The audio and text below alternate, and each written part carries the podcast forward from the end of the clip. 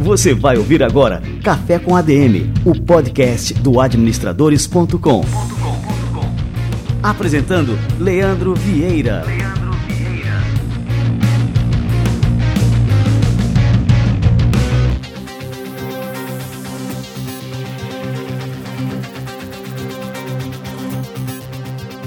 Fala galera, está no ar mais um Café com a DM, a sua dose de cafeína nos negócios. Estamos começando o nosso episódio de número 209.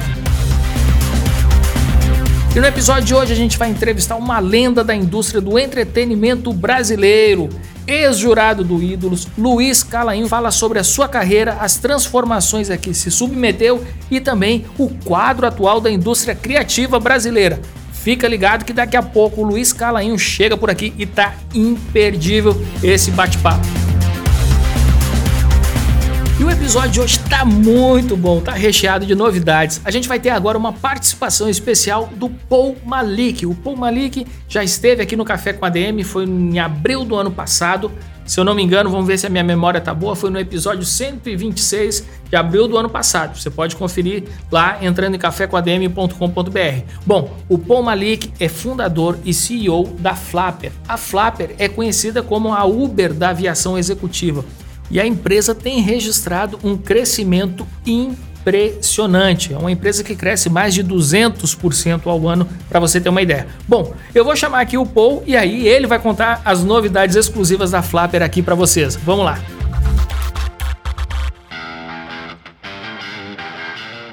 Grande Paul Malik, seja muito bem-vindo pela segunda vez aqui no nosso Café com a DM. Um grande prazer falar contigo novamente. Legal, Paul.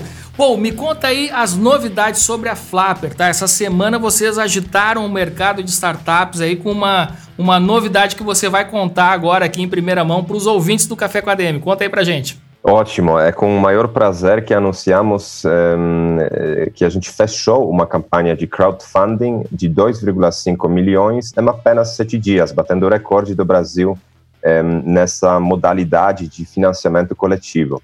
Obviamente, ainda vamos anunciar né, o round inteiro de nosso Series A, mas foi um evento muito, muito interessante.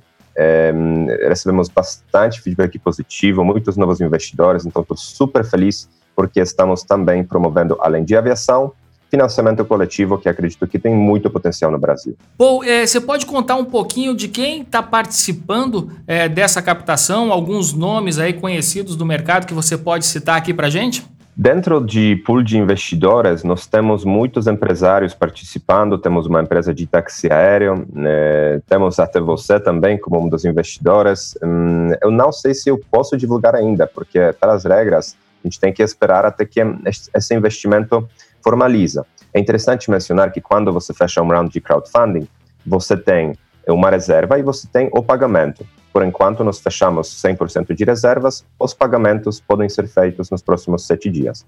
Mas, obviamente, não é um segredo que, além desses investidores, Flapper conta também com outros nomes bem conhecidos. Dentro do meu pool uh, da ACE, que é nosso investidor, temos Camila Farani, temos João Kepler, então, são os dos maiores investidores do Brasil. Excelente. Então, quer dizer, já tem 100% da lista de reserva, mas quem está nos ouvindo e tiver interesse em participar, pode colocar também o seu nome na lista de espera, porque pode ser que alguns pagamentos não se concretizem, não é isso, Paul? Exatamente. É, quando você lança uma campanha de crowdfunding e a meta seja atingida, abre o waiting list, porque uma parte dos investidores podem decidir que eles por alguma razão não podem investir ou não podem cometer o valor inteiro que eles eh, reservaram. Então, sabe, isso é bom, isso dá maior segurança, tanto para a startup como gera ainda algumas oportunidades para potenciais investidores. Bom, e quem tem o interesse de investir na Flapper, o que, que deve fazer então? Bom, hoje com o round fechado, eh, eh não temos mais espaço, a gente está super oversubscribed. Mas eu acho vale explicar em geral como que funciona esse tipo de campanha, porque é super simples. Basta você criar uma conta num site, no nosso caso, nós utilizamos Start Me Up, que é a empresa mais antiga de crowdfunding do Brasil. Depois você submete alguns documentos e você pode realizar um pagamento, uma reserva de cota, ou através de boleto ou através de cartão de crédito. Ainda você ganha milhas. É, então, uma modalidade muito interessante, sabe, se a gente compara crowdfunding no Brasil com, por exemplo, o Reino Unido, estamos falando sobre uma modalidade que está subutilizada pelo fator de 42. É, e agora, com novas regras da CVM, com maior segurança, com novos formatos de contrato, de, por exemplo, mútuo conversível, é, estamos falando sobre algo que vai crescer bastante. Então, você pode ter certeza que depois da Flapper vamos ter outras startups anunciando seus rounds de crowdfunding, ainda com essa taxa de juro muito baixa. Pô, e quem quiser conhecer mais sobre a Flapper, o que, que tem que fazer? Basta acessar flyflapper.com. Nós até já temos uma aba para investidores, onde em breve vamos começar a colocar alguns relatórios. Mas, ao fim, eu acho que o ponto aqui é conhecer uma empresa que está mudando o setor de aviação executiva no Brasil e talvez você vai conseguir achar algum voo. É, e, obviamente, baixe nosso aplicativo, porque lá tem muito mais ainda, tem empty legs, tem voos compartilhados, é, um conteúdo bem prazeroso para, inclusive, olhar e, e conferir todos esses aviões da América Latina. Muito bom, valeu demais, Paul. Grande abraço. Abraço a todos.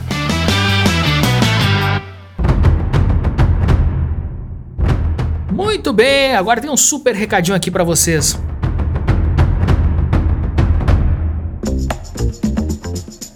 Nos últimos 12 anos, doenças relacionadas a problemas ergonômicos e a sobrecarga mental têm causado mais afastamentos de trabalhadores do que traumas físicos como fraturas. Segundo a Secretaria Especial de Previdência e Trabalho, o estresse e a ansiedade estão associados a mais de 20% do total de concessões de auxílios e aposentadorias por invalidez. É importante destacar que problemas de saúde, em especial os psicológicos, têm origem ou são agravados no exercício do trabalho, seja presencial ou não. Os custos dos afastamentos são altos e impactam toda a organização. Portanto, é um problema que deve ser enfrentado pela empresa por meio de políticas e investimentos específicos em saúde mental. Durante a pandemia em que vivemos, com vários funcionários home office, o setor de RH do seu negócio deve redobrar os cuidados. Afinal, como não há contato físico, torna-se mais difícil acompanhar o estado mental das pessoas, o que pode levar a desempenhos insatisfatórios e a deterioração da saúde mental dos colaboradores. Em parceria com a Ticket, empresa de soluções em benefícios para organizações e trabalhadores, o Café com a DM preparou três dicas para sua empresa se tornar uma referência no enfrentamento à saúde mental no trabalho. Fique ligado no podcast e vá anotando. Primeiro, deixe claro qual é o papel de cada trabalhador. É muito importante que a empresa seja transparente ao dizer o que se espera de cada funcionário e cobre resultados de acordo com o combinado. Acúmulos e desvios de funções podem aumentar a frustração e a carga de trabalho, dando ao funcionário a sensação de que todo esforço pela empresa é inútil. A segunda dica é: ofereça uma política de benefícios. Um bom conjunto de benefícios melhora o bem-estar dos profissionais e dá a tranquilidade necessária para que eles exerçam bem suas funções. Além disso, ajuda a reduzir o turnover, que se caracteriza pelos desligamentos sucessivos de funcionários para entrada de novos, o que leva a custos maiores de treinamento e integração e até a perda de oportunidades. A terceira e última dica é: adote planos de carreiras. O sonho de todo funcionário comprometido com os resultados da empresa é crescer profissionalmente de acordo com seu desempenho e formação. Quando os colaboradores têm a certeza de que seus esforços serão recompensados com ascensão na carreira, eles ganham um senso de propósito e ficam muito mais satisfeitos do que aqueles que trabalham apenas por um contra-cheque no fim do mês. E aí, gostou? Que tal colocar em prática? As dicas são um oferecimento da Ticket, empresa de soluções em benefícios para trabalhadores e empresas.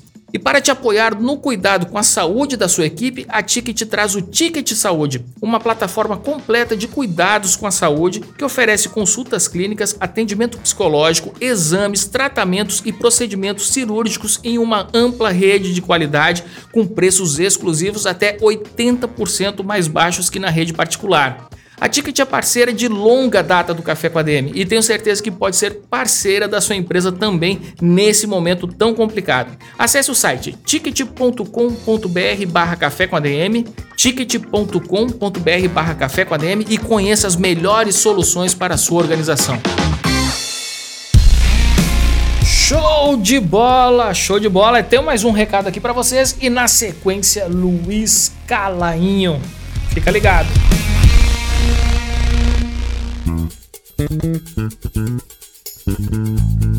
O que é estar próximo para você?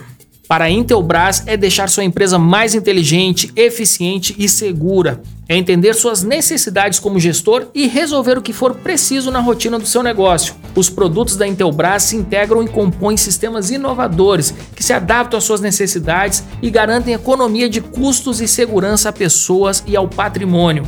Com mais de 40 anos de experiência, a empresa valoriza o contato aberto com você para oferecer mais que produtos. São soluções completas e com tecnologias inovadoras para resolver problemas e melhorar o dia a dia das empresas, trazendo-as para o futuro a Intelbras tem a solução perfeita para todo tipo de empresa. Acesse o site intelbras.com e confira todas as soluções da empresa em segurança, controle de acesso, redes, comunicação e energia para sua empresa. Eu vou deixar o link aqui na descrição do podcast para facilitar. Muito bem, galera. Meu café já tá fervendo e essa fera já tá chegando por aqui. Luiz Calainho.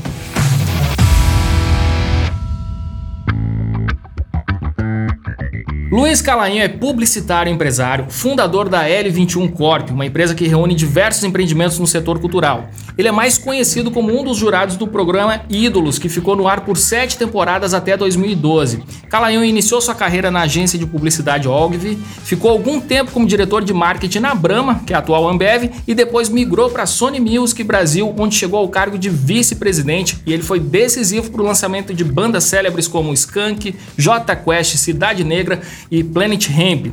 Recentemente ele lançou o livro Reinventando a Si Mesmo, uma provocação autobiográfica, onde ele narra sua história e fala sobre o mercado de produção cultural. Luiz Calainho, cara, que honra te receber aqui no Café com a DM. Seja muito bem-vindo. A honra é toda minha, Leandro. Sempre um privilégio, enfim, imagina o Café com a DM, esse espaço, enfim, com esse grau, com esse nível de audiência. Então, um grande barato. Grande beijo também para a tua audiência, todo mundo que te acompanha. E muito prazer em estar contigo aqui nessa tarde de hoje. Oh, show de bola, Calinho. Eu sou teu fã aqui. Eu, eu, sempre, quando eu entrevisto alguém que eu sou fã, eu começo meio desconcertado, assim, até, até entrar no, no ritmo. Isso, é né? é exagero, isso é exagero teu. Isso é, é exagero nada. teu, Ô, Calainho, é, você começou a carreira né, na publicidade, trabalhou como diretor numa cervejaria, mas aí a sua verdadeira vocação emergiu quando você entrou na Sony Music Brasil, onde você chegou ao cargo, aí, como eu falei, de vice-presidente. É, como é que você chegou né, ao mercado de música e entretenimento? Porque eu soube até que ofereceram um milhão de dólares para você não deixar a carreira anterior, que você recusou. Ótima provocação, Leandro. Na verdade, assim, existe uma palavra que eu particularmente sou muito apaixonado, que é a palavra verdade, né? E eu tenho absoluta convicção que a pessoa tem que seguir a verdade dela, a verdade de alma, né? Independente de qualquer questão econômica, independente de qualquer questão geográfica, considero fundamental que a pessoa siga ó, a verdade do peito dela. Muito bem, por que eu estou te dizendo isso? Durante a minha infância e adolescência, eu tive o grande privilégio de poder viajar muito. Meu pai era comandante de uma companhia aérea na, da Varig à época, né? na verdade foi companhia, comandante da Paner do Brasil, mas aí estou falando dos anos 50, 60, aviação romântica. Mas quando eu nasci, ele na sequência ingressou na Varig, e aí, filho de piloto, eu tive a, o, o, privilégio de viajar muito, que a gente tinha passagens por cortesia, descontos em hotéis, etc. E nessas viagens a gente tinha um lado de mergulho, literalmente mergulho em arte, cultura, entretenimento, seja no Brasil, seja no mundo. Então isso foi, num certo sentido, foi formando a minha alma e o meu interesse pelo setor. No momento que eu precisava decidir que profissão seguir, eu não tinha exatamente claro na minha cabeça é, que eu queria ser engenheiro, arquiteto, médico, não havia nada disso muito claro. O que eu conhecia era a mim mesmo, eu conhecia o meu jeito, eu conhecia o meu estilo. E aí, pelo meu jeito, pelo meu estilo, eu entendi que uma carreira que poderia ser interessante seria justamente comunicação social, pelo meu perfil é, psicológico, né? E aí fui, ingressei na PUC do Rio de Janeiro e fui fazer comunicação. Fui fazendo, fui muito bem na faculdade, etc. E quando eu terminei, eu fui convidado para trabalhar numa agência, que foi a Standard Oak Vemera, à época, estou falando meados dos anos 80. E aí a coisa foi acontecendo. É claro que a minha vida pessoal, paralela de conexão com a arte, com a cultura, etc., sempre eu mantive. Mas a minha carreira foi acontecendo nesse primeiro momento. E aí eu recebi esse convite, fui trabalhar então da agência, porque uma das contas que eu atendi era a companhia Cervejaria Brahma, antes da administração, quando o Grupo Garantia comprou o Banco Garantia em 1989. É, eu recebi um convite, porque era uma das empresas que eu atendia na agência, e aí eu fui assumir lá uma posição e eu gerenciava e cuidava de todos os refrigerantes da Brahma à época, né? Na posição que eu tinha. Uh, na sequência, o Banco Garantia compra a companhia né, e faz uma revolução na empresa, foi quando eu assumi a posição de liderança da marca Skoll. Aí já estou falando de 89 para 90. E aí tive o privilégio, Leandro, de trabalhar com Marcel Teles. Até aproveito para recomendar aqui para todos, enfim, aqueles que assistem ao Café com a DM, que é o livro Sonho Grande, da Cris Correia. Né? Isso é fantástico, é, um livro que é obrigatório. Relata, é obrigatório. É um livro que relata a trajetória de três dos quatro mais importantes empresários brasileiros, quais sejam Jorge Paulo Lema, Marcel Teles e Beto Sicupira, né? Eles estão entre os quatro empresários mais bem-sucedidos. O primeiro, ele ultrapassou, inclusive, o Jorge Paulo, que é o Joseph Safra. Ele hoje é o empresário, do ponto de vista econômico, mais bem posicionado. Mas na sequência veio os três, né? Que obviamente compõem a história do sonho grande. Muito bem. O Garantia compra a companhia. E aí eu tive então o privilégio de trabalhar durante quase quatro anos com Marcel Teles. É, e aí aquilo foi muito importante para a minha trajetória, Leandro, porque são empresários com uma cabeça, desde aquele tempo, falando de 30 anos atrás, sempre disruptiva, sempre buscando inovação, sempre olhando na frente, né? Então, num certo sentido, eu fui indo, eu fui sendo levado por esse caminho, mas, de novo, eu repito, a minha verdade sempre foi arte, cultura, entretenimento, e aquilo era latente na minha existência, e, em paralelo, eu tinha, obviamente, contato com tudo isso. No ano de 90, 1990, eu ganhei o prêmio de melhor executivo, já na administração do Banco Garantia, na Brama. Foi quando eu comprei, ganhei nove salários, se não me engano. Eles têm uma política de premiação, né? Muito importante, desde aquela época comprei meu primeiro carro, etc., meu primeiro apartamento. E aí o que aconteceu é que estava muito bem, etc., mas aí eu recebi um convite para assumir a direção de marketing de uma gravadora, olha isso, Leandro, e trabalhar com música, trabalhar com os artistas, descobrir talentos, produzir um, um show. Imagina como aquilo não me tocou. Uh, e aí eu comecei a conversar com a gravadora, Sony Music, né? Conversando, conversando, até que eu tomei a decisão de ir. Aí eu fui conversar com o meu superior imediato na época, que chamava-se Alberto Cerqueira Lima, aliás, um amigo querido. Mando um grande beijo aí pro nosso Cerqueira, grande Cerqueira. É, mas fui conversar também com o Marcel Teles. Não, você não pode sair da companhia, não. Você tem um perfil de executivo que tem absolutamente tudo a ver com o modelo garantia de pensamento, de inovação. Não havia, ou se havia, não era usada a palavra disruptivo, né? Mas você é um cara que tem esse perfil que tem todo sentido para nós. Não, não vai sair, não. Você vai almoçar lá na sede do banco, que era na Almirante Barroso, aqui no Rio de Janeiro. Você vai almoçar lá com o corpo diretor do banco, porque a gente quer conversar contigo. Fui eu lá, Leandro, conversar, almoçar com o banco. Foi nesse almoço. Eu, na época, tinha 23 anos, que eles me disseram: Calainho, você não pode sair, imagina, essa companhia vai ser a maior cervejaria do mundo. E outra coisa, com o teu perfil, já no ano que vem, com a movimentação que a gente vai fazer, você pode ganhar um milhão de dólares já no ano que vem. Então você não vai sair. Conclusão, Leandro, para encurtar, eu desisti de ir para a Sony. Eu conto essa história no livro, inclusive. Eu desisti de ir para a Sony. Aí eu virei pro. Era vice-presidente da companhia, chama-se Roberto Augusto, outro amigo querido. Virei-me pro Roberto e falei: Roberto, ó, puta, me desculpa, mas. É, e aí eu fui contra a minha verdade, tá, Leandro? Atenção. É, um milhão de dólares na mesa, etc. É uma proposta tentadora, e aí desisti. Passou um mês, eu literalmente não consegui dormir e com todo um milhão de dólares na mesa, eu desisti de permanecer na Brama. Aí voltei, vou contar rapidamente aqui essa história, voltei lá para o vice-presidente da companhia, da Sony Music, e disse, olha, mandei uma mensagem né, para ele, é, não havia... Olha que loucura, hein? Nessa época não havia e-mail, atenção, hein? 1990, 91, não havia mensagem não de tinha nem nada, celular. Não né? havia nada disso. Eu mandei uhum. um recado por uma gerente dele, chama-se Lúcia Helena, outra amiga querida. Ah, agora quer voltar, mas não tinha desistido, etc. E conclusão, para terminar essa história. Aí ele me contou, não, vamos nos encontrar, vai haver um show do Júlio Iglesias no Maracanãzinho.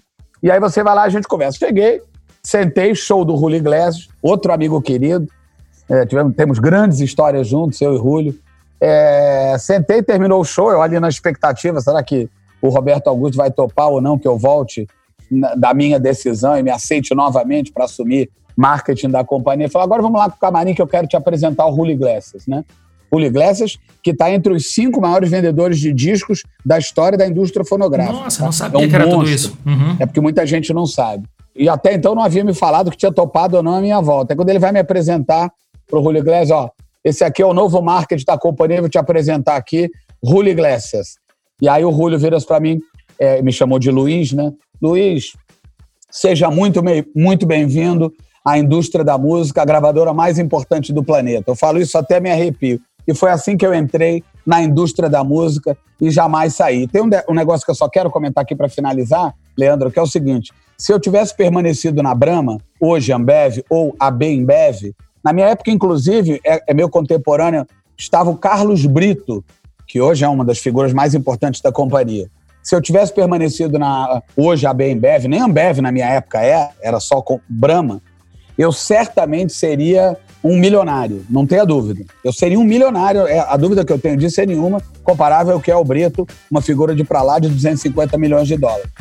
Eu não estou nem perto disso, mas eu posso te garantir, Leandro, eu sou muito mais feliz do que se tivesse ficado na companhia, porque eu segui o quê? Para concluir, a minha verdade.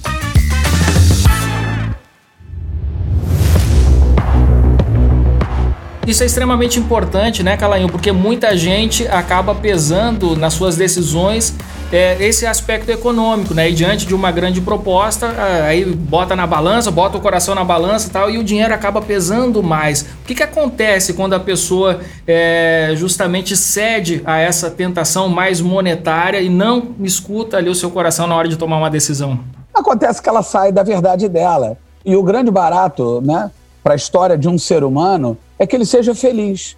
E se você não está na sua própria verdade, não há possibilidade de você ser feliz. Então não haverá dinheiro no planeta, por maior que ele seja, né, que te deixe feliz. Porque no fundo a felicidade não está no mundo externo, a felicidade está dentro do teu peito. E para ela florescer e te iluminar de dentro para fora, você tem que estar tá conectado com a sua própria verdade. Então, assim, o que eu recomendo para as pessoas é que a premissa básica seja a sua própria verdade. É claro que tem o aspecto econômico, tem o aspecto financeiro. E tem, num determinado momento, determinadas escolhas não podem ser feitas. Você tem uma família, você não pode fazer uma determinada aposta. Então é evidente que isso não é uma porra louquice desvairada. As coisas têm que ter um certo sentido e um certo planejamento. Mas se você pode, se você pode abrir mão é, de uma ponta para ir em busca da tua verdade, eu recomendo total. E aí, na história da, ali da Sony Music, na tua história lá dentro, você passou quase uma década, né, praticamente. E depois disso você abriu a L21, que hoje é um conglomerado de empreendimentos né, no mercado cultural. Como eu falei, tem casas de show, é, exposições de arte, negócios de mídia e conteúdo, né? E apesar de ter sido uma mudança, você aí assumiu aí um papel de um empreendedor, né? Que, lógico, lógico, você tem um perfil empreendedor que já devia tocar aí todos os outros negócios, lógico, né?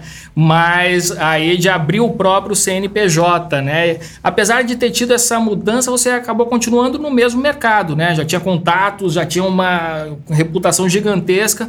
É, você considera que esse período, né, que você mudou lá, da, saiu da Sony Music e colocou seu próprio negócio, foi um período de transformação na sua carreira ou foi uma continuidade? Não, não certo sentido transformação. Quer dizer, no momento em que eu decido sair da Sony, né, eu era vice-presidente à época, a decisão conceitual acontece em 1998. Eu só venho a sair da companhia em 2000, mas filosoficamente, no final de 98, eu tomei a decisão filosófica de que aquele negócio gravadora já estava pequeno para mim, sobretudo porque naquele momento as gravadoras não entenderam que havia uma modificação dramática em curso do modelo da indústria os modelos digitais chegando e a indústria ancorada e travada no formato CD, né? E não se ligando que, no fundo, uma gravadora não vendia CDs. O CD era o formato tecnológico disponível à época para que eu pudesse fazer com que o CD da Daniela Mercury chegasse na casa do Leandro. Mas eu não vendia CD, eu vendia música. Mas o jeito que eu tinha da música chegar até o Leandro era embarcar a música no negócio chamado CD, Compact Disc que antes era LP e cassete, e assim você vai para o passado. Mas eu, na verdade, nunca vendi CD, eu vendia música. As gravadoras não entenderam isso e estavam ancoradas naquele modelo. Houve uma reunião na Sony, inclusive, em 97, quando eu estava em Nova York, aliás, no escritório, no headquarter da Sony, na Madison, em Manhattan, hoje eles não estão mais lá, mas na época eu estava, no 48º andar, com as grandes companhias e os maiores executivos das grandes companhias, era reunião com todas as grandes gravadoras, e naquele momento se tomou uma decisão, e eu fui dos poucos executivos contra, se tomou a decisão de entrar com uma ação contra o Napster. E eu dizia, gente, isso aqui é uma forma nova de se vender o que é o nosso produto, que é música. Eu vou deixar de ter que ter fábrica, eu vou poder ter contato direto com o Leandro. Eu vou poder ter muito mais agilidade, eu vou poder deixar de ter um problema de varejo, que eu vou vender direto o meu produto, eu não vou precisar comprar matéria-prima, eu não vou precisar de transporte. Isso aqui é absolutamente fundamental. Vamos nós, gravadoras, nos reunir e começar a formar esse hábito. Imagina, fui torpedeado, eu eram mais uns seis ou sete que pensavam assim, e as gravadoras resolveram se ancorar no formato CD e ponto.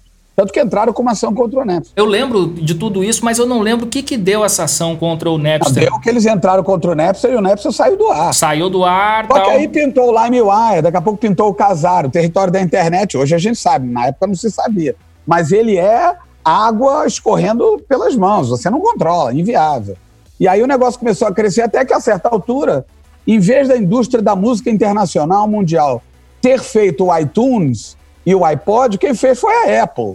E quem tinha que ter feito isso em 97, 98 era a indústria da música. Vamos criar uma loja conjunta digital. E a partir daqui vamos começar a formar o hábito do Leandro para ele consumir música no formato digital. Vai começar devagarinho, a gente vai fazendo a interseção dos formatos físicos para o formato digital. Mas a gente vai controlar o processo. Imagina. Bom, eu pensava assim e aquilo me incomodou muito, e por isso que eu tomei a decisão de sair. Então, quando eu decido sair, eu realmente monto a minha hold. Agora, o que pesou muito e eu considero o meu negócio um negócio bastante bem sucedido, apesar das intempéries brasileiras dos últimos cinco anos.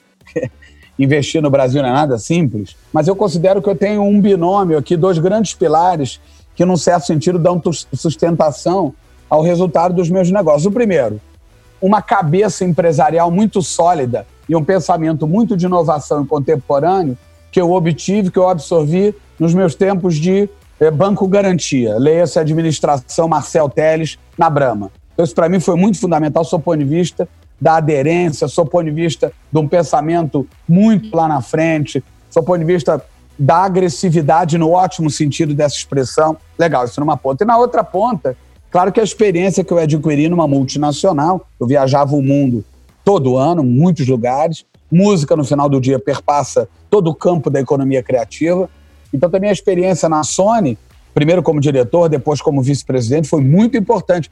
Baseado, então, no mundo da, obviamente, economia criativa, baseado, então, nesses dois pilares, eu decidi montar meu negócio que é a 21 Corp. Acontece que executivo é um barato, empreendedor é um barato completamente diferente. Então, assim, eu considero que eu fiz uma transformação importante, que eu saí de uma ponta, de um lado do balcão, e eu fui para o outro, o lado do empreendedor. Mas mais do que isso, Leandro, eu sempre vim para esse outro lado, e quando sempre boto de pé os negócios dos quais eu sou acionista, a minha cabeça é construir formatos diferentes, é transformar, é ir pela contramão, é inovar. Então, também, nessa posição empreendedora, eu pude dar luz a uma certa latência criativa. Na hora que você empreende, você pode né, construir vários formatos, que depende de você que como executivo muitas vezes você fica amarrado. Então, a minha virada de executivo para empreendedor, ela tem esse grande ponto-chave. A possibilidade, sob o ponto de vista da criação, da inovação, de botar de pé tudo aquilo que eu sempre quis botar de pé. E te digo, Leandro, ao longo desses 20 anos, fiz muita coisa disruptiva, tenho muito orgulho, inclusive, de ter ganho a Ordem do Mérito Cultural em 2017, ao lado de Luiz Severano Ribeiro, de Ricardo Amaral, de Roberto Medina, monstros do entretenimento, pessoas, inclusive, que têm uma, uma estrada maior do que a minha, mas eu estava lá ao lado deles numa cerimônia do Palácio do Planalto para receber, isso é uma comenda, do presidente da República à época, do ministro, ministro da Cultura à época, ministro Sérgio Leitão, de receber a comenda da Ordem do Mérito Cultural por serviços prestados à arte e à cultura do Brasil. Esse, para mim, é realmente um símbolo muito importante mas sempre com essa cabeça disruptiva, de inovação e fazendo a diferença para o meu país, porque não há país de verdade se não tiver uma cultura fortalecida.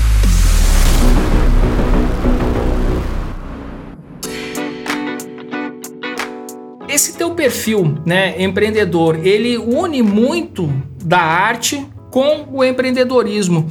E isso causa um diferencial imenso, né? Quando o negócio consegue unir essas duas coisas, né? A arte e a ciência de empreender, vamos chamar assim. Isso. O empreendedorismo. Faz uma diferença total, né? E eu sempre defendo muito isso. Eu queria que você contasse, assim, o que, que é a música, o que, que é a arte, né? E te influencia na hora de fazer negócios. Pergunta ótima, Leandro. Primeiro é importante ter perspectiva o seguinte, porque muitas vezes as pessoas têm uma visão completamente equivocada e obtusa até de quem trabalha com arte, cultura, com entretenimento, etc., achando que é um grande, ah, que legal, é festa, é show, é backstage, é champanhe. Até tem esse lado, né? Mas há um lado de planejamento gigante, né, Leandro? No campo da economia criativa, no campo da produção, há um binômio que para dar certo tem que funcionar de uma maneira muito azeitada, muito sinérgica, muito estruturada, que é justamente a conexão da arte com a gestão. Afinal de contas, você pega países de primeiro mundo, alguém acha aqui que a Broadway é um grande oba-oba? Imagina, aquilo é um mega business, aquilo é um mega negócio. Porém, é arte pura. Você vai a Londres, né, as grandes galerias, State Modern, etc., ou os grandes centros de cultura, como o Barbican Center, etc., aquilo ali é gestão profunda, mas ao mesmo tempo é um mega business, né? E no Brasil, a verdade é essa, é, há muito esse pensamento de que é um, né, um, uma, grande festa, e não é. Então, primeira coisa para se trabalhar, e eu sempre digo isso, é, com arte, com cultura etc., é entender que tem que ter gestão, tem que ter planejamento. Agora, ao mesmo tempo, você tem que ter a cabeça artística. Ao mesmo tempo que você, você tem que ser terra, você tem que ser ar. E o empresário que conseguir transitar da melhor maneira possível, entendendo essa dinâmica numa ponta e na outra, tem tudo para prosperar, eh, Leandro, aqui no Brasil. Porque a verdade é o seguinte: do ponto de vista da arte, da cultura, da diversidade, e aí eu posso te dizer isso com a maior tranquilidade, porque durante os meus anos de Sony, repito, durante 10 anos, eu viajei o mundo, eu conheci tudo sobre a ótica, sobre o prisma da música, mas que a música perpassa tudo, em grandes países países muito ricos, países médio ricos e países não ricos. Não há no mundo um país com a diversidade artística, com a diversidade cultural, com volume de gêneros de música como o Brasil. Não há. Né? Então, se você entende isso, consegue operar isso de forma planejada, estruturada, não há como você não prosperar. Então, o que eu sempre digo é: economia criativa é negócio. Uh, Para quem não sabe aqui, que está nos assistindo, no conjunto do PIB brasileiro, 2,65% da riqueza nacional advém de atividades no campo da economia criativa. É maior do que muitos segmentos da economia.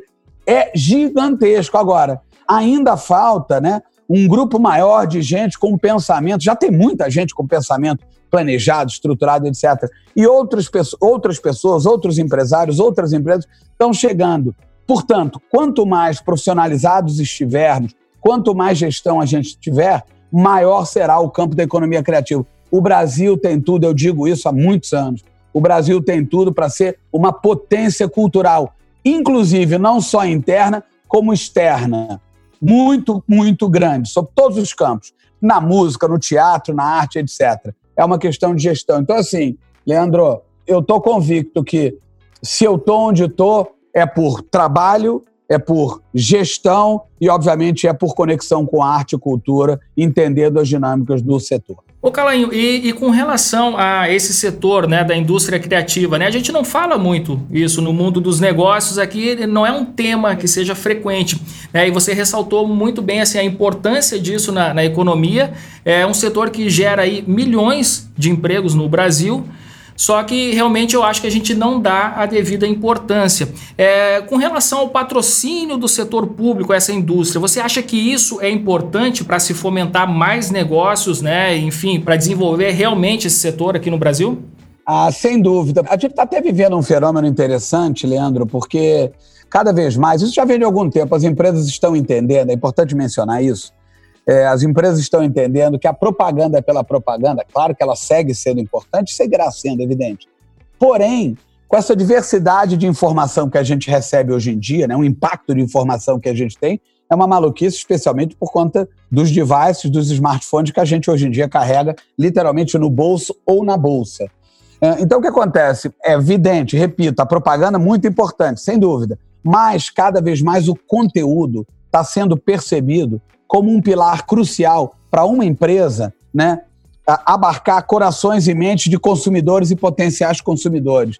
Então, é claro que uma ação publicitária é fundamental, é, mas é preciso que o conteúdo venha para agregar as estratégias e fazer com que a informação daquela determinada companhia, o posicionamento daquela determinada empresa, chegue de uma maneira muito mais orgânica, atinja de uma maneira muito mais orgânica o consumidor. Muito bem. Esse fenômeno ele vem de algum tempo, tá, algum tempo para cá acontecendo dentro das empresas, de uma maneira, eu diria até, muito acelerada. Mas ainda é um ramp-up. Muito bem. Dito isso, as políticas públicas de incentivo à cultura seguem sendo muito importantes.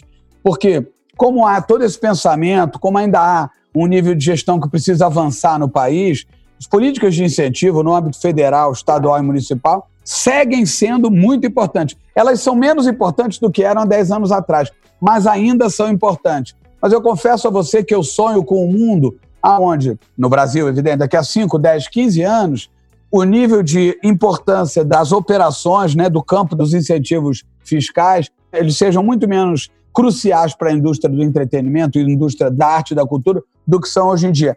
Eram muito mais importantes, repito, há 10 anos atrás. Trazendo aqui a L21 como exemplo, há 10 anos atrás, eh, Leandro, no campo dos meus negócios, aproximadamente 70% adivinha do campo do incentivo, seja federal, estadual municipal. Uh, hoje em dia, a gente quase que inverteu. 70% já vem de grandes corporações investindo em marketing, entendendo que arte e cultura são pilares cruciais de posicionamento, de engajamento, de ativação, e apenas 30 já diminuiu, apenas 30 dependem ainda de incentivos fiscais.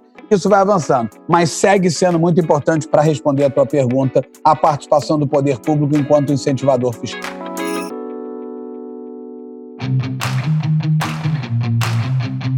Sobre o programa Ídolos, eu queria falar um pouquinho sobre essa experiência, né? Você se tornou extremamente conhecido, né, no, do público em geral.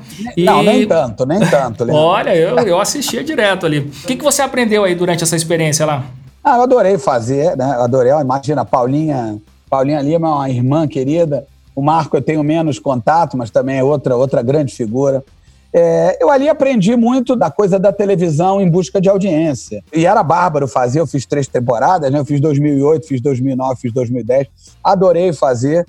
É, mas, no fundo, a grande experiência que eu adquiri ali foi uma experiência de entender é, a dinâmica da construção de um produto em busca de audiência, em busca da massa. Esse foi o grande barato, né? Porque é um reality, é, mas ele é todo estruturado, né? A começar pelos jurados. Os jurados são escolhidos né? Na época a companhia era Fremantle, né? Vem do American Idol, americano. É, os jurados são escolhidos é, em cima de três clusters, né? Eles têm que ter três características para compor ali três personagens. Mas não é que é uma mentira, tanto que a produção do programa vai buscar pessoas que se adequem de verdade ao àquele perfil, né? papel, uhum. ao perfil, né? Tanto que a Paulinha Lima era super boazinha, o Marco Camargo era o vilão da história, e eu era uma coisa mais descontraída, intermediária, etc. Que é mais ou menos o perfil dos três. Isso não é uma mentira, mas é estruturado para ter um perfil para cada. E aí, com relação aos candidatos, da mesma maneira. Se fosse um negócio efetivamente como eram, por exemplo, os festivais da Record nos anos 60, para descobrir talentos de verdade, né, para pintar um Chico, para pintar um Caetano, na hora que os candidatos chegavam até nós, era só gente fera. E, obviamente, você sabe que você assistiu o programa, que você tinha três grupos de candidatos que batiam na gente. Eu não sei se você sabe disso. Mas o candidato, quando chegava na gente, ele chegava é, já tendo passado por quatro triagens. Quatro triagens. Nós éramos a quinta triagem quando chegava nos jurados. E essas quatro triagens buscavam três clusters também. Os muito talentosos, os intermediários, que era para dar briga, divergência entre os jurados, e os bizarros, que era para dar bagunça e a turma cair na gargalhada. Faz parte, tudo... né? Tem que ter, não, tem é, que ter a bagunça. Por que, por que eu estou contando isso tudo? Porque aquilo era estruturado para dar audiência. E é brilhante. Não, tô, não há nenhuma crítica do que eu estou dizendo aqui. Eu costumo dizer que as coisas são tão legais quanto o propósito que elas pretendem atingir. Né? Ah, o Fusca é um péssimo veículo. Cuidado, depende.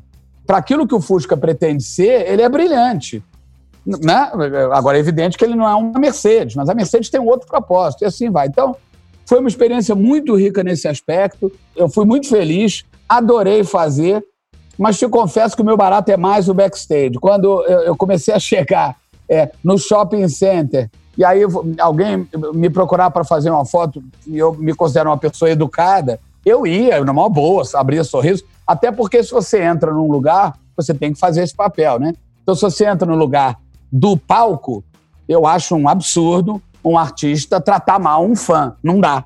Mas esse não é exatamente o meu barato, ficar ali, um monte de fotografia. Eu comecei a não conseguir andar em shopping, eu falei, puta, mó barato, adorei fazer, mas vou me recolher, eu acho que eu prefiro ficar no backstage. Então, adorei fazer. É incrível, porque até hoje me reconhece. Aí eu acho que é um fenômeno meio YouTube, porque, né? As coisas se perpetuam na internet e você nunca mais sai dela, é evidente.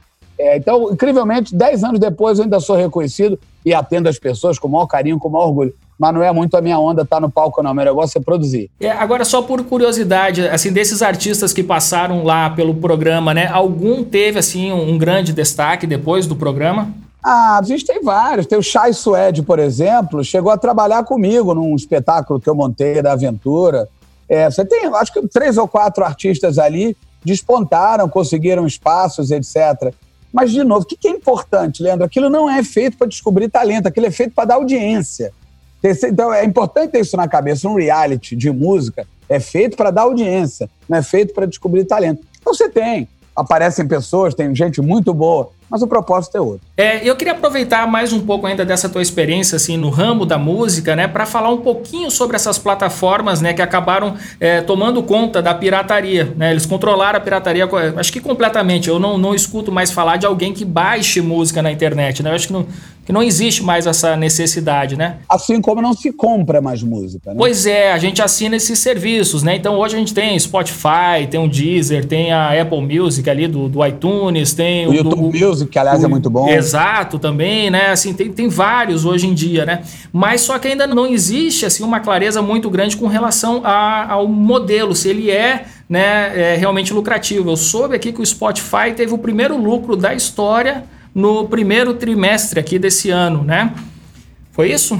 Em abril desse ano, né, quando fechou o trimestre, foi o primeiro lucro do, do Spotify. Então, assim, você acha que esse modelo do, do streaming, assim, ele vai se consolidar realmente no, nos próximos anos e é algo sustentável né, para a indústria e para os artistas? Sem nenhuma dúvida, Leandro. Assim, bom, primeiro há uma, uma construção já há alguns anos de um determinado hábito da espécie humana contemporânea que é o não desejo da posse. Isso vale para muitas coisas. E vale para música também. E, bom, eu tenho mais de 3 mil CDs e mais de 3 mil LPs guardados numa casa que eu tenho na Serra. Porque eu sou apegado, porque eu vivi esse mundo, etc. Mas se você parar para pensar, esse sentido de posse não tem mais nenhum sentido, né? Imagina, quando eu era adolescente, eu levava um equipamento de som dele, eu tinha lá um monte de CDs. Adolescente não, porque na época era cassete. Quando eu era uh, adolescente, era cassete eu ia surfar em Búzios, e aí eu gravava as fitas cassete. Aí o meu, o meu limite de ouvir música estava confinado a cinco, seis fitas cassete.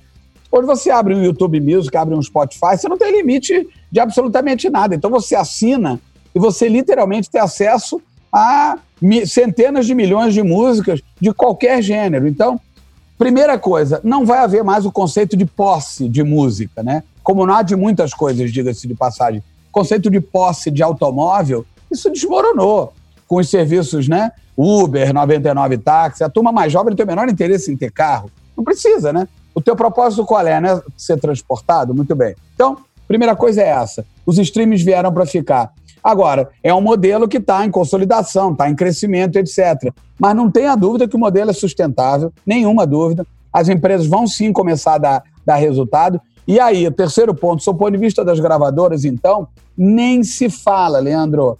Porque a partir do momento que uma gravadora consegue disponibilizar todo o catálogo dela de milhões de músicas num ambiente, e cada vez que uma música daquela é ouvida, a gravadora recebe um determinado valor no mundo inteiro.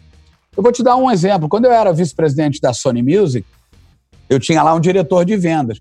E a gente tinha um negócio que era o catálogo. Né? Estou falando de 1995 não havia ainda, os laptops estavam chegando no Brasil. O que, que era o catálogo, Leandro? O catálogo era um, era um negócio, não é mentira, um negócio desse tamanho, era um negócio desse tamanho, e aí você botava, punha as capas dos CDs no catálogo. E aí o catálogo tinha um limite. Então você, o teu vendedor ia para o mercado vender um grupo de mil CDs. E aí todo o catálogo de outros 10 mil álbuns não era disponibilizado, ficava lá estacionado é o tal do conceito cauda longa. No mundo dos streamers, a cauda longa ela é quase que infinita.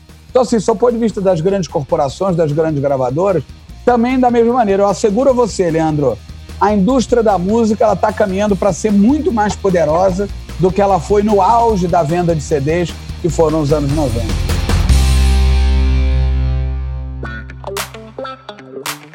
Pô, Calainho, pra gente é, terminar esse nosso bate-papo aqui que tá fenomenal, você falou, né, sobre a sua história, falou um pouquinho sobre o presente e quais são aí os planos para o futuro aí, a gente passando essa pandemia, é o que, que vem pela frente aí para... É claro que a gente tem que deixar aqui, é importante fazer esse comentário, a gente tem que deixar aqui posto que, por óbvio, ninguém desejava que essa pandemia tivesse acontecido, a gente tem que aí é, dar todos os votos para que as famílias que perderam seus entes queridos consigam, dentro do possível, né, é, passar por isso. Né? Milhares e milhares de óbitos, não no Brasil, mas no mundo, enfim, Brasil, mundo, etc. Então, isso posto, essa ressalva feita, eu tenho uma visão otimista no campo do entretenimento, da arte e da cultura. Leandro, primeiro porque com o confinamento social, com o isolamento social, houve um aumento tsunâmico, né? Eu diria, gigantesco do mercado consumidor de arte e cultura. Porque na hora que o indivíduo está preso em casa, não pode ir para a praia, não pode ir para o bar, não pode ir para a praça, não pode ir para o shopping. Ele precisou buscar formas né, de se entreter. E aí a arte, a cultura, a música, etc., se pôs como grande lugar, como grande espaço, como grande local aonde o indivíduo podia buscar uma saída para aquele confinamento. Então, houve um aumento imenso do mercado consumidor da economia criativa. Esse é um primeiro ponto. O segundo ponto é que o fenômeno das lives, ele amplificou as possibilidades de audiência. Eu estou aqui no meu Teatro Prudência, eu tenho um limite de 359 lugares. Agora, então, aqui no Teatro Prudência, a gente vai inaugurar, né, no início de outubro, com o espetáculo do Claudinho Lins, filho da Lucinha do Ivan Lins, enfim, é, cantando Chico Buarque. Legal. Ele vai chegar aqui, 359 lugares. Mas só que eu vou transmitir, vou fazer uma live também. E aí eu passei a ter limitação de assento, porque é uma live, e aí eu vou vender 2, 3, 5, 10 mil ingressos. Então eu passei a ter uma capacidade irrestrita de venda de tickets. Claro que não vai ter o valor da experiência presencial. É um ticket mais barato, vai custar 20 reais, mas ok. Então esse é um benefício. E o segundo, eu estou democratizando o acesso, né, Leandro? O indivíduo que está lá em Manaus, está lá em Porto Alegre, está na Paraíba, não importa, ele vai poder também, real time, assistir a estreia do Claudinho Lins aqui, fazendo Chico Buarque. Então, o segundo grande benefício é esse, ou seja, eu amplifiquei o espectro da minha possibilidade de venda de bilhetes. E o terceiro, tão importante quanto esses dois, é que se eu aumentei a audiência e se eu amplifiquei a possibilidade de impacto, as empresas né, estão mais interessadas no setor, porque elas querem visibilidade, porque elas querem conexão. Então, a minha visão é otimista. Primeira coisa que eu queria te dizer, estamos concluindo aqui a nossa conversa, Leandro, é que eu tenho uma visão otimista e eu entendo que a economia criativa, por conta desses três pilares, ela sai com possibilidades maiores do que ela entrou dentro dessa pandemia. Muito bem, dito isso, muitos projetos é, para frente, né? É claro que eu vou reabrir o meu Teatro Prudente, eu vou reabrir o meu Teatro Riachuelo, os dois Blue Notes, o Jazz Club de São Paulo e do Rio, a gente reabre também. Mas aí vários projetos de musicais novos. A ideia é abrir um Blue Note em Brasília, provavelmente em 2022, um outro Jazz Club. A ideia é abrir dois novos teatros em São Paulo, nesse caso a Aventura. A ideia é botar, voltar a botar de pé grandes festivais de música, né? conectar ainda mais tecnologia a todo o campo dos meus negócios. Então, assim, a minha visão é otimista e eu estou acelerado para a partir de 2021, na verdade, a partir de agora, final de 2020, quando eu começo a retomar os meus negócios, para botar carvão na, ca na caldeira, porque essa locomotiva vai acelerar ainda mais, Leandro. Cara, que fantástico. E a gente está precisando disso aí, Calainho. Calainho, queria te agradecer muito aqui a presença no nosso Café com a DM. Bate-papo aqui foi fantástico. Cara, gostei demais, viu?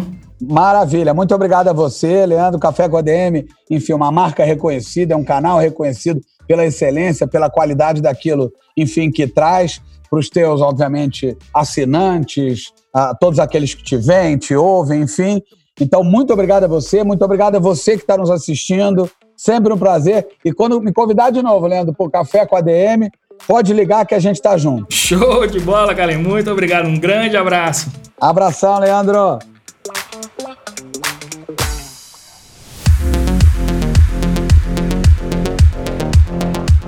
Que maravilha! Cara, essa entrevista é daquelas que a gente tem que emoldurar e colocar no nosso hall das melhores entrevistas do Café com a DM.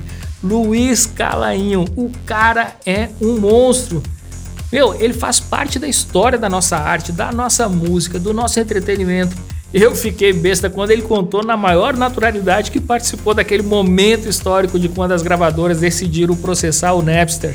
E olha que ele ainda estava do lado correto da história. Cara, curti demais esse bate-papo e tenho certeza que você aí do outro lado também se amarrou e vai compartilhar esse episódio com todos os seus amigos. Porque não tem graça ouvir uma história dessas e não contar para ninguém, né? Muito bem, galera. Este foi o nosso episódio número 209. Na semana que vem a gente volta com mais cafeína para vocês. Combinados, então? Então até a próxima semana em mais um episódio do Café com a DM, a sua dose de cafeína nos negócios. Até lá.